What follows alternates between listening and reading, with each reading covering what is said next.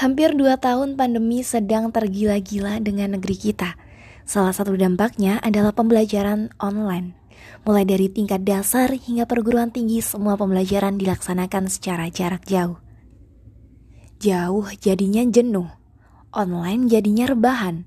Semuanya serba online, mulai dari proses pembelajaran, penugasan, hingga praktikum juga dilaksanakan secara mandiri di rumah.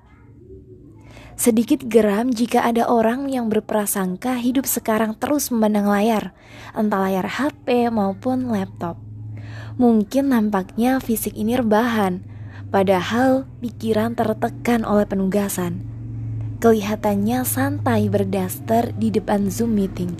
Padahal sejatinya perasaan dak dikduk takut menunggu giliran absen.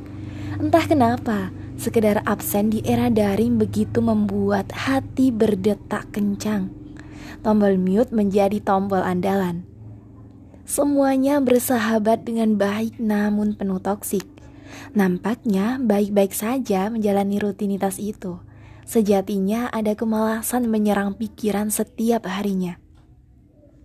Kesalnya lagi, selalu ada pembicaraan bahwa kita adalah orang pengangguran. Belum tahu saja kehidupan di balik layar yang begitu mencekam, tugas siang malam, presentasi tiap minggu, hingga keorganisasian jarak jauh. Menurutmu, pembelajaran online ini bagaimana? Apakah menyenangkan atau justru menyusahkan? Sebenarnya, pembelajaran online ini solusi atau sekedar formalitas saja?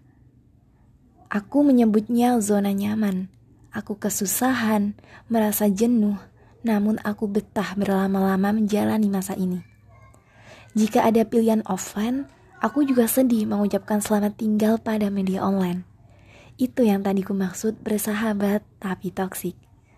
Pernah merasa benci bersamaan dengan cinta? Begitulah gambarannya.